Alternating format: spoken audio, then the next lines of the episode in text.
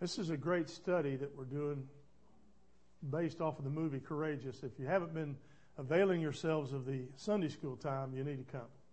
Starting a little bit early 9 o'clock, going about 10.15, but it's a great study. And today uh, was a great, great study. And this morning, I want to come straight at you. I want to find out if you're a warrior or a wimp. Isn't that a great title?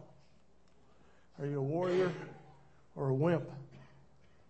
We read it earlier in Judges 6:12. It says the angel of the Lord appeared to him and said, "The Lord is with you, mighty warrior."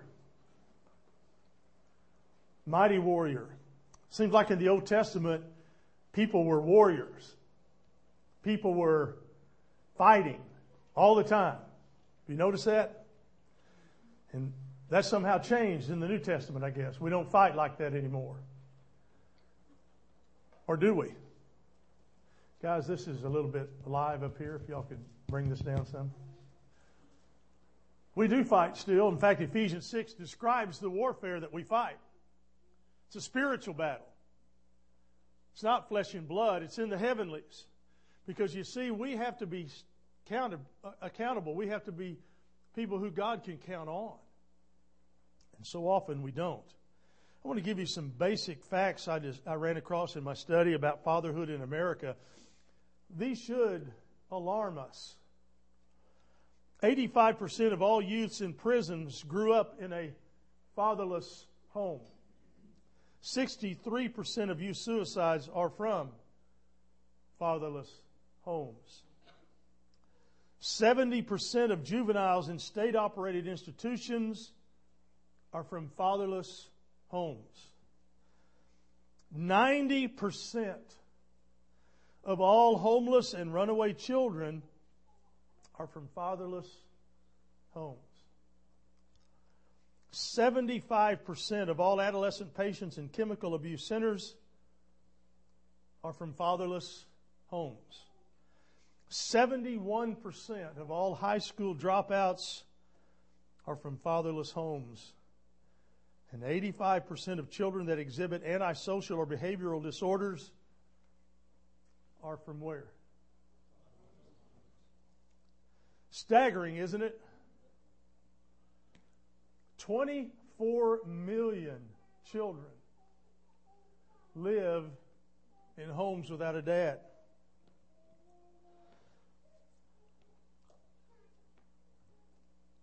I should say live without their biological father. So let me let me classify that. And where are these men? Where are they? What on earth could be more important, garnish more attention, warrant more time than leading, protecting, and investing in your family? Where are these guys? Where are these men?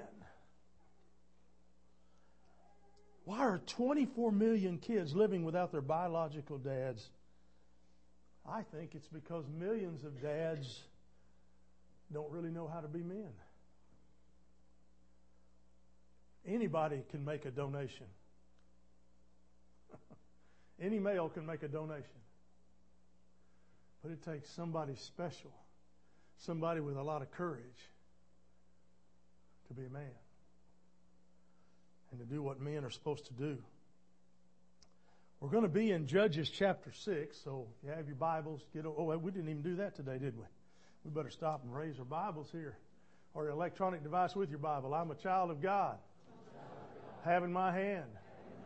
Powerful Word of God. Can change lives, heal broken hearts, save man's soul. Here's our prayer. Lord Jesus, today, Speak to me. In Jesus' name. Amen. Now look at your neighbor and say, Whoo, we better listen today. Before we move into Judges 6, I want to kind of give you some catch up information between the books of Joshua and Judges. Joshua's getting older, and uh, he's giving a challenge to the Israelites to remain faithful to God and to follow Him in obedience. And of course, the people say, You betcha we will. Much easier to say it than it is to live it and practice it. This is the amen hand. Here's the hallelujah hand. Here's the amen hand. So when I throw up the right hand, come on with an amen. It won't hurt you at all. I promise you. You might feel like you've been at church a little bit. Come on. There we go. A little bit of you coming along. Remember, I've given the freedom of these young people up here, if they feel God touching them in any way, to throw their hands up and shout, Glory! Okay. Now, at the end, they probably do that, but not during. You never know. You never know. You never know what preachers are sitting up here on the front row. Preachers, wise, missionaries. You never know. But we got to keep pouring God in them. Amen. So there, uh, these people said they would do it. Judges, the book of Judges begins, and Joshua's died and been buried along with a number of faithful leaders. Uh, they'd carried Joseph's bones to this very place to bury him. How about that? But now they must continue on and possess the land that God allotted to them. Now let's fast forward to Judges 6. See what God has in store because of their saying they were going to follow and be obedient, right? Let's see what he has in store. Let's pick it up at verse 7 in chapter 6. When they cried out to the Lord because of Midian. Now, who's Midian and the Midianites? They're the next group that God's going to use to get Israel to humble itself. So what happened? I guess they weren't people of their word. How many men tell that woman, I love you just so that he can get what he wants to get, and the end result, he can walk away. Where does it say that? If you're going to produce one, you better raise one. Quit walking out. Quit being a mamby-pamby. Anybody can do it. Come on, stand up and be counted. Be the man that God wants you to be. So he cried out to the Lord because of Midian. The Lord sent a prophet to the Israelites and he said, This is what God, the Lord wants uh, Israel to do. He says, I brought you up out of slavery in Egypt. I rescued you from the Egyptians, from all who oppressed you. I drove out your enemies and gave you their land. I told you, I am the Lord your God. You must not worship gods, the gods of the Amorites in whose land you now live. But you have not listened to me. You have not listened to me. And so the current predicament in Israel is that they've been disobedient. The current problem within our American culture is that we got men who are not obedient to God. And they're going to claim Christianity. They're going to claim a walk with God. They're going to claim a relationship with God. But they're not walking with God because God says if you're going to have children, raise them and walk out on them. Well, I can't stand that mother of those kids. Oh, figure it out, brother. She can't be that bad. There was one time when everything looked real good. Don't make me explain it. This is powerful words, verses 7 through 10. Powerful words. Men had abandoned their homes. Men have abandoned their homes and there are several reasons why men have abandoned God and unwilling to do the right thing. First of all, men have abandoned their homes because they have abandoned God. Look at verse 10 again. I told you I'm the Lord your God. You must not worship the gods of the Amorites in whose land you now live, but you have not listened to me. We fail to recognize the God of the universe, who He is and what He's done, we are on a road that leads to failure. Because we're doing it under our own power, our own strength. When's the last time you were just grateful that you got up and started taking air in your nostrils? Instead of getting up and looking around you and go, up, oh, here we go again. Got a low low end job, got a worthless job. I'm tired of these people. I'm tired of the way I'm being treated. I'm tired of this, tired of that. Wham, wham, wham, wham, wham, wham. You want a little wine with that cheese you throwing out there? God proves His power and His worth time and time again. Hindsight may be 2020, but foresight is often forgetful. How many times have you said, Lord, if you, I will? Only to find out that He did and we don't. We go conveniently brain dead. Why do we go brain dead? Because we're reading words that we don't want to hear. When I was growing up, I never wanted to hear my dad talk to me because my dad could very rarely could he ever talk to me without it cussing me out. He started a conversation and then it would escalate and he'd get mad and then he'd start cussing us out. Every time. Every time. Not one, not, not every now, every time. I got tired of it. So I left. I left the house every chance I could get. I left my house because I didn't want to mess with my dad. I didn't want to hear from him. I didn't want to, I didn't trust him. I didn't like him. How? And when he died, I didn't even cry a tear. It was years later before I cried about the fact that my dad died because then I was a Christian and I saw it in a whole different light. I'm the only child of six who has his picture in our home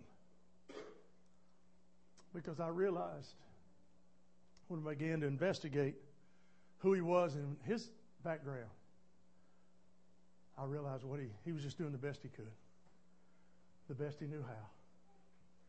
But because I was so young and I didn't understand that, my older brothers didn't understand, none of us understood it, I began to see him differently. And then I began to understand how I missed out. And I had him in the home till he died. And I missed out on what a real dad is all about. Never watched me play baseball, never watched me play football, never watched me do anything, never came to a choir concert. See, I was president of the choir in school and also on the football team. Well, you don't have the same, you don't do that. What's wrong with you? Oh, sissy boy. Started both ways on football, but I loved to sing. Didn't know how then, but I did. It is fun because all the girls were in the choir. Cheerleaders wouldn't give me the time of day, but them choir girls thought I was all right. Yes, sir. Now, you know, you know, Mama didn't raise no dummy here. But I learned from my experience with my own father, and I said to God and to myself that whenever I had children, I would be a dad to those children. And I've done the best I could. I have.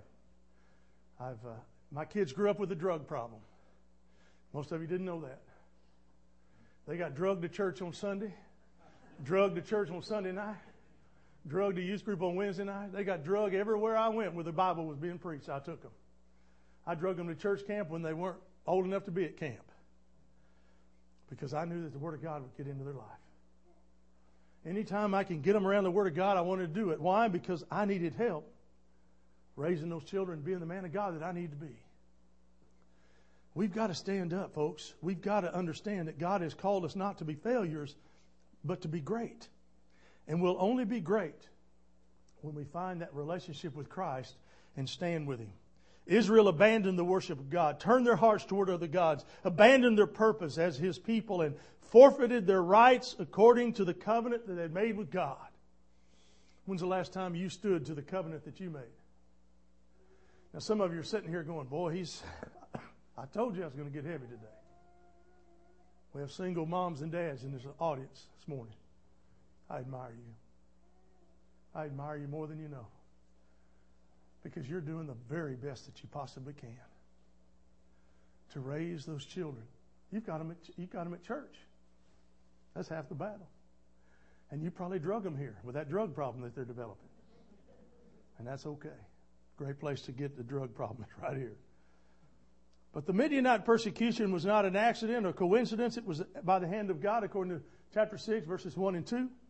God's people were handed over in humiliation at the hands of the surrounding nations because of sin and unfaithfulness to God. When we abandon God, consequences are deep. Men have abandoned their homes because they are afraid.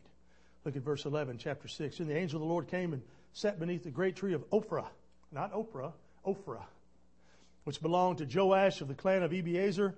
Gideon, son of Joash, was threshing wheat at the bottom of the winepress to hide the grain from the Midianites. When we abandon God, oppression mounts and men respond in fear. Somebody, I read a, a, I was reading an article the other day and somebody, it was a kind of a Q&A type article and they were asking this religious leader what he thought. about certain things. And one of the questions was, what are Christians supposed to do with the mounting possibility of nuclear war in America? What are we supposed to do? Obviously sounded fearful, didn't it? I love the answer. The answer said, do what God wants you to do every day. Go get coffee at the coffee shop. Witness at McDonald's. Do what God wants you to do every day of your life. Because if you're going to die here, guess what? Woo! We get to go there. See, you already win because you've got Christ in you. You don't lose. If they take this life, hallelujah, no more knee pain, no more diabetic shots, no more I can eat all the butter brickle ice cream I want to. I could eat any ice cream I want to. I'd take even old yucky vanilla. Boy, it would taste so good with real sugar in it. French fries dripping with grease. oh, when you haven't had it, you can say yuck. T-bone steak made Oh, Lord have mercy. I'm getting hungry and I better shut up. You're getting hungry, you're going to leave me.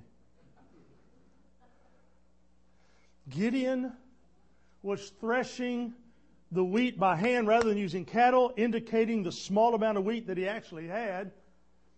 Rather than doing it on a threshing floor, he was in the wine vat out of view for fear of being caught. Gideon was living his life in fear. We, we have allowed the world to come in and to capture our homes, our families, and our purposes because we are absolutely afraid. You just keep living the life that God's called you to live no matter what's going on around. Don't worry about it. Drink your coffee, do whatever you need to do, just keep having a great time. And if something wild happens like a nuclear attack and a bomb, you're going to be disintegrated anyway. Okay. But hit that home run, man, if you're at a softball game. Hit that home run right before it hits. Amen. And when the ball goes over the fence and you see the atomic mushroom you'll say, whoa, what a hit, man, that guy had. See, it's all about attitude, isn't it? It's all about relationship. Do I want to see a lot of things yet before I die? Absolutely. Absolutely. I want to see my second grandchild coming this summer. I want to see that. I want to see Kelsey go to preschool. Those poor teachers that have no idea what they're fixing to get. She'll be teaching the teacher on how to teach the kids. She's such a smart little girl because of the impact that her mom and dad are having in her life. In fact, I told Corey, I said, you make a lot of money and then hire Misty to raise your kids. You'll be smart if you do. But we've allowed the world to come in and steal our joy. The next reason men abandon their homes is because they're weak. Look at verse 15. But Lord Gideon replied, How can I rescue Israel? My clan is the weakest in the whole tribe of Manasseh, and I'm the least in my entire family. he was giving every kind of excuse in the world to God. We've all talked about Gideon's fleece. He puts that before God to make sure he's getting the right answer. But you got to understand in the context of him asking for that fleece, he's scared to death. He is afraid to mobilize. He's afraid to get up and go. He's pulling the covers over his head and saying, ah. I know some of you did that this morning. You got up and looked at your cell phone and saw what temperature was outside. 19 degrees. Ah. You were hoping for balmy Florida, where the low, the low temperature last night was 74. I looked just for fun. Hey, it could be worse. We could be up north, right? In Alaska, the high today is minus 52. oh, they're looking for a heat wave up there. That's that, uh, that's that global warming stuff. Still, still working. It's amazing. Look at verse 16 in Judges. Here's what God says to Gideon's response. But I will be with you. I will be with you. Whoa. God often chooses and calls people who are weak to fulfill his purposes because in our weakness, he is made strong. Paul describes it greatly in 2 Corinthians 12 and verse 10. We hide behind weakness. We slap the God of the universe in the face because weakness isn't about recognizing our limitations. It's ultimately about ignoring the power of God available to us. And, and we always step back in amazement when God does answer prayer, don't we? He answers prayer and we'll step back and go, whew, man, I didn't expect that. Well, then why were you praying? If you're going to pray, pray, expect Him to bring, bring an answer. But we do. We step back all the time. Well, I, because see, we center on ourselves. That's the problem. If we don't believe God's going to answer our prayer, even though we prayed it, we, we, we prayed it, we threw it out there, but we didn't expect God to answer, we've lost our mind. He's lost his mind. He hasn't answered my prayer. I remember when my number two brother went forward. I was in college. I just came home for the weekend because I needed some of mom's fried potatoes. Oh, that's why I came. And a bucket of her sweet tea. I needed both of them. Rest of it I didn't matter, but I needed some fried potatoes and sweet tea that only my mother could make. Can I get an amen? and my brother, number two brother, I'm telling you, when you if you knew him, you'd say, "Hey, no way, this guy's coming to Jesus." Mm-mm. So that Sunday, I'm sitting there. It's the invitation time, and I thought, "Oh, this will be great." I was half asleep. He gets out and starts walking toward the front. You know what my initial response was? He's going up there to hurt that preacher. That preacher must have said something got him upset. He going he going to hit him. I know he's going to. I started to leave and go up there with him and kind of hold him back. But then I saw when he turned the corner go toward the preacher, his shoulders kind of like this. And I thought, uh oh, uh oh. And sure enough, he went forward to make a confession of faith and call on Jesus as his Savior. Oh. I've been praying for him that he'd do that. But my first reaction was that he wasn't going to receive God. He was going up to make trouble. I learned a lesson. And for 30 years, I kept praying, kept praying, and kept praying. And my older brother came to Jesus. And he's a different man. He's a different man. My cousin called him. She's a female. She called him just to kind of talk to him because it's hard to get him to talk. She said, I couldn't get off the phone for 30 minutes with him. She goes, well, I wonder what happened to him. I said, Well, let me tell you. And when I told her, she goes, Well, that makes all the sense in the world. I said, Yeah, because he can't tell, he wants to tell everybody. Isn't that what it's about? And why should we worry when God's doing a great work in each of us? It's ultimately about ignoring the power of God. 2 Timothy 1 7, it says, For God has not given you a spirit of fear, but what power, love, and a sound mind. God wants to answer our excuses by empowering and replacing our fear with fearlessness. His supernatural ability to transform us from weak to strong. And here's how he does it. Rather than abandoning us, God chooses to transform and strengthen. First of all, he consumes us. Look at Start at verse, pick it up at verse 17, chapter 6 of Judges. Gideon replied, If you're truly going to help me, show me a sign. Here it is. To prove that it is really the Lord speaking to me. Don't go away until I come back and bring my offering to you, he answered. I will stay here until you return. So Gideon hurries home, cooks a young goat with a basket of flour, bakes some bread without yeast, and then carrying the meat in the basket and broth in the pot, he brought them and presented them to the angel who was under the great tree. The angel of God said to him, Place the meat and the unleavened bread on this rock, pour the broth over it. And Gideon did as he was told. Then the angel of the Lord touched the meat, bread with the tip of his staff that was in his hand, and the fire flamed up from the rock, consumed all that he had brought, and the angel of the Lord then disappeared. I can imagine how Gideon felt. He wondered about this wondrous sign. Signs that his ancestors had experienced. He mentions that in verse 13. He soon found out that the wonder was in the consumption because we are the consumer in every area of our lives. We bring that ideology to God as well. Because see, we're looking as a consumer for what God can give us instead of us looking to God about what we can give Him. We need to give God, not expect Him to give it to us. Let's give it back to God. He's already given it to us. He's given it to us. When Gideon followed the instructions, laying out the offering on a rock, the angel of the Lord consumed it with fire in verse 21. Romans 12, 1 and 2 reminds us that we're living sacrifices, and the problem with living sacrifices is they keep climbing off the altar. all of you get that one? That's kind of funny. You're supposed to laugh. It's too late now. I'm, I'm well past it. Hebrews 12, 29 reminds us that our God is a consuming fire, for men to step up and be courageous fathers. It means being consumed by God. Now, I'm not talking about jumping pews, putting placards all over your vehicle. Honk if you love Jesus. Not the way some of you drive. Don't do it. It's a bad testimony to us that are trying to break that habit of driving fast.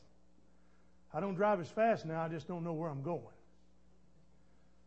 And my, I love to watch my wife when she rides with me we need a driver's education car that has a set of brakes and steering wheel. I'll guarantee you, boy, she'd have the foot on the brake most of the time. Because I, I just get to daydreaming about God and dreaming about having a beautiful woman beside me over there. She goes, You're following way too close. I said, Well, I can read the guy's license plate. It's all right. I said, Honey, he's got brown hair. It's kind of got bad. Can't get so close.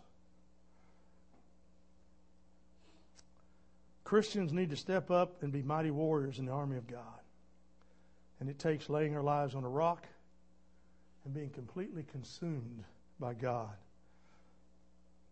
So let me ask you three quick questions. Is your life consumed by progress or by, or by being used by God? Is your life consumed with yourself or by your desire to serve others? I asked the teenagers a few weeks ago that does it matter what people think about you? Oh, no, not at all, not at all, not at all. I said, why don't you carry your Bible in school? Deathly silent. Because if they showed up with a Bible, people are going to make fun of them. Now, let me throw it at you, almighty adults. How many of you carry your Bible to work? That's what I thought. Let's see, I told you. They're scared just like you are. Because we care about what people think about us. Oh, yeah. We're more concerned about what the world has to say to us than what God has to say. I asked him, I said, do you, do you get to go to math class without your math book? Not very often. yeah. But boy, we come to church, don't ever carry the book. Well, you ain't in there very much. Oh, really? I'm in there all the time. I'd like you to join me sometimes. Well, I'm embarrassed. Oh, I don't know where it is. I can't find Judges. It's Matthew, Mark, Luke, Genesis, Judges. It's right there. See, come on. There's a little page in the front that says index, has all the books listed, Old and New Testament. It even has a page number. Use it. When I got to Bible college, I had to use that to find out where he was talking. I thought Psalms was palms and Job was Job. I had no idea. He said something out of Habakkuk. I thought he was cussing at us in Hebrew. I had no idea.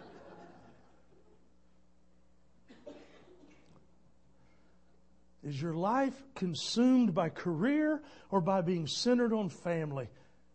Then in Judges chapter 7, he breaks us, consumes us, and he breaks us. He uses our weakness to accomplish his purpose. He used a stuttering man as a mouthpiece, and Moses, a shepherd boy, to be a mighty king. And David made a simple virgin Mary, the mother of Jesus, and an enemy of God. And Paul, the champion of the church. Wow. Pick it up with me in verse 1 of Judges 7. So Jerubbaal, that is Gideon, and his army got up early and went as far as the spring of Harod. The armies of Midian were camped north of them in the valley near the hill of Moriah. The Lord said to Gideon, You have too many warriors with you. If I let all of you fight the Midians, the Midianites, the Israelites will boast to me and they'll say they saved themselves by their own strength. Verse 3 Therefore, tell the people, whoever is timid or afraid may leave this mountain and go home. 22,000 of them left. leaving 10,000 who were willing to fight. But the Lord said to Gideon, There's still too many. Bring them down to the spring, and I'll test them to determine who will go with you and who will not. When Gideon took his warriors down to the water, the Lord said to him, Divide the men into two groups. One group, those who cup the water in their hands and lap it with their tongues like dogs. And the other group, put all those who kneel down and drink with their mouths in the stream. There were only 300 of the men drank from their hands. All the others got down on their knees and drank with their mouths in the stream. The Lord told Gideon, verse 7, With these 300 men I will rescue you and give the victory over the Midianites. Send all the others home. So Gideon collected the provisions, the ram's horns, and the other warriors, sent them home. But he kept 300 men with him, and the Midianite camp was in the valley just below Gideon. You see, God whittled Gideon's army down to nearly nothing. Verse 2 reveals why. Because God moved, removed any chance the people could assume credit for the win when He limited the chances of their success. We cannot be the church that God's called us to be if we're doing it to get praise of men. If we're doing it so that people will go, whoa, look at that. Whoa. No, we're doing it so we bring glory and honor to Jesus Christ. We have nothing, He has everything. He is the leader of this church. Some of you said me. Good luck. I'll lead you astray every time. Don't follow me.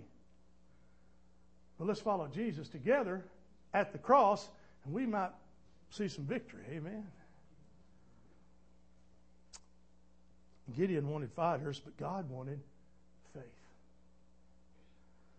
Gideon had 32,000 men on his side.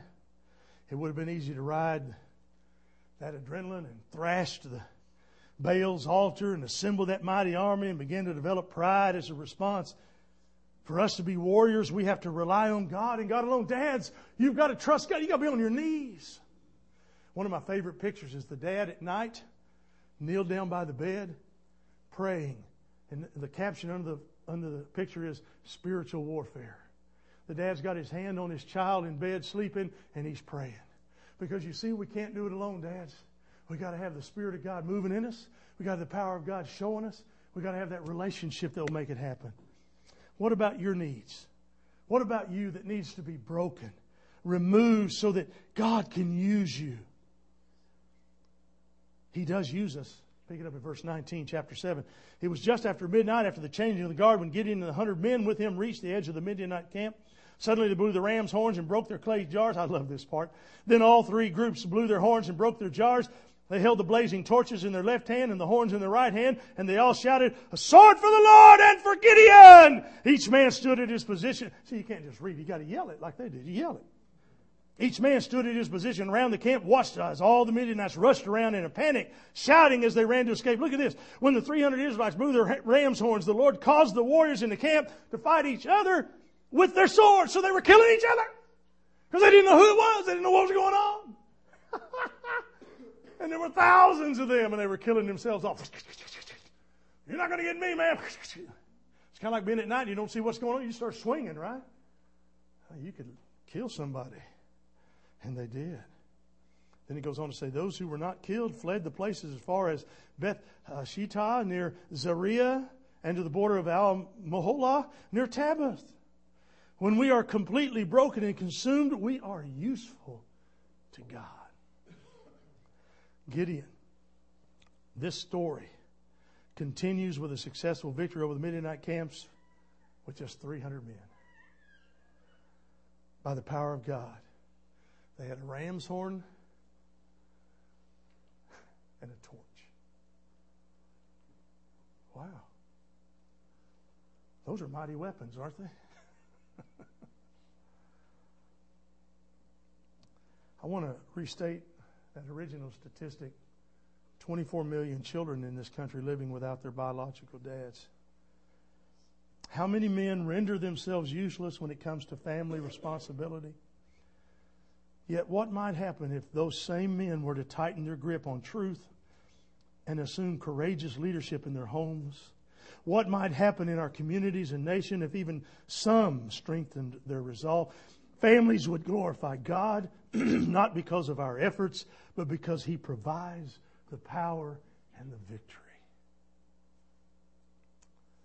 I want to challenge you this morning as Phyllis comes to the piano. God wants you to accomplish his purpose.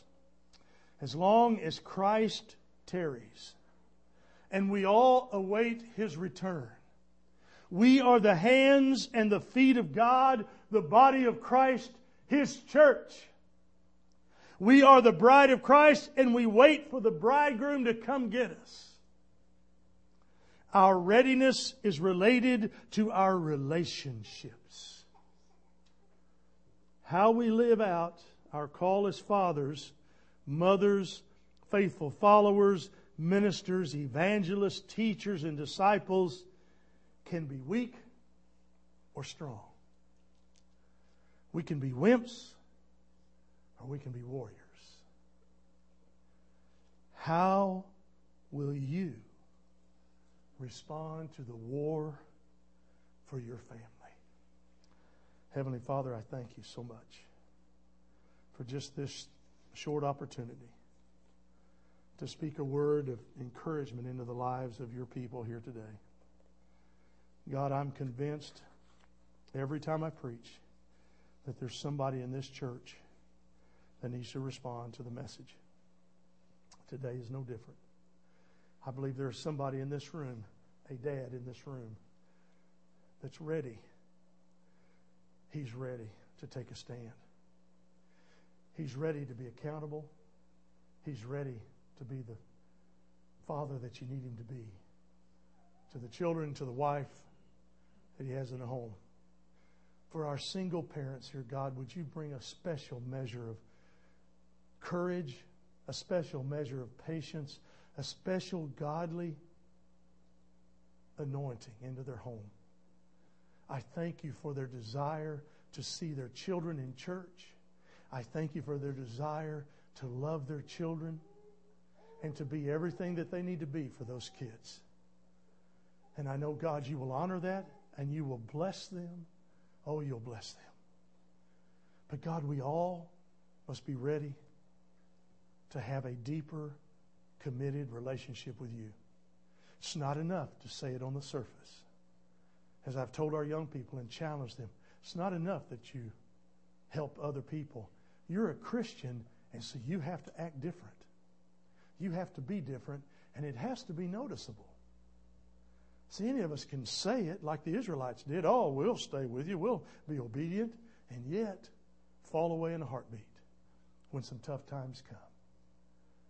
So, God, would you find some faithful dads in this group this morning who are ready to stand and be accountable for you and to you? There might be some moms that say, you know what, I need to help him. I need to help him be that way. Not by nagging him and driving him, but by reading Scripture with him and praying for him and loving him and submitting to his authority. God, you've set a pattern for us to follow, and when we do, great things come. So, Father, I'm praying today for everyone in this room young people, adults, moms, and dads that you'll give them that extra measure of love, patience, and courage. That we'll become warriors and not wimps. In Jesus' name, amen. Song of invitation if God's moving you to make a decision of any kind.